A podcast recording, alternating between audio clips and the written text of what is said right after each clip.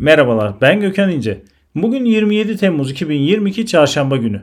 SGK 4.0 Radyo'ya hoş geldiniz. Köşe Yazıları programının 154. bölümüyle sizlerleyim. Programımızda çalışma hayatına ilişkin olarak yayınlanan köşe yazılarına başlıklar halinde yer veriyoruz. Programımızda yer verdiğimiz köşe yazılarının detaylarını e-posta bültenlerimizde bulabilirsiniz. E-posta bültenlerimizi görüntüleyebilmek ve üye olabilmek için internet sitemiz veya LinkedIn hesabımızı ziyaret edebilirsiniz. Programımıza başlıyorum. Vedat İlki EYT gündemden düşmeyecek mi? Sezgin Özcan, işveren tarafından haklı nedenle fesih. Resul Kurt, çalışma iznine başvuru ve değerlendirme kriterleri. Ekrem Sarısu, tek eksiğimiz yaş. Ali Şerbetçi, süreli sözleşmede işe iade olur mu? Faruk Erdem, işçi haklıysa tazminat alır. Vahap Munyar, fabrika boş kalmasın diye aldığımız makineler pandemide avantaj oldu. Alaaddin Aktaş, Temmuz'da yılın en düşük enflasyonu gelebilir. Kerim Ülker, CRM Grup Tatil.com'u satın aldı. Sade Özdemir, ABD'ye yılda 100 bin tüfek satan Türk şirketi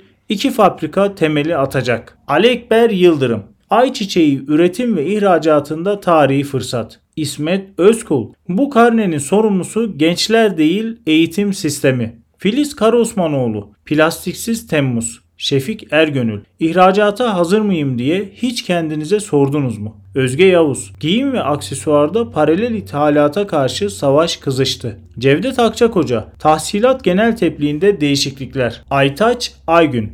Gecikme zammının yükseltilmesiyle gecikme faizi ve pişmanlık zammı oranları da artmış oldu. Fırat İnsel, kamu icra hukukunda ödeme emrine genel bir bakış. Ahmet Ağar, İşverenlere aylık 100 TL asgari ücret desteği 2022 Temmuz ayından itibaren yeniden verilecektir. Bumin doğru söz. Kamu alacaklarında yeni faiz oranları.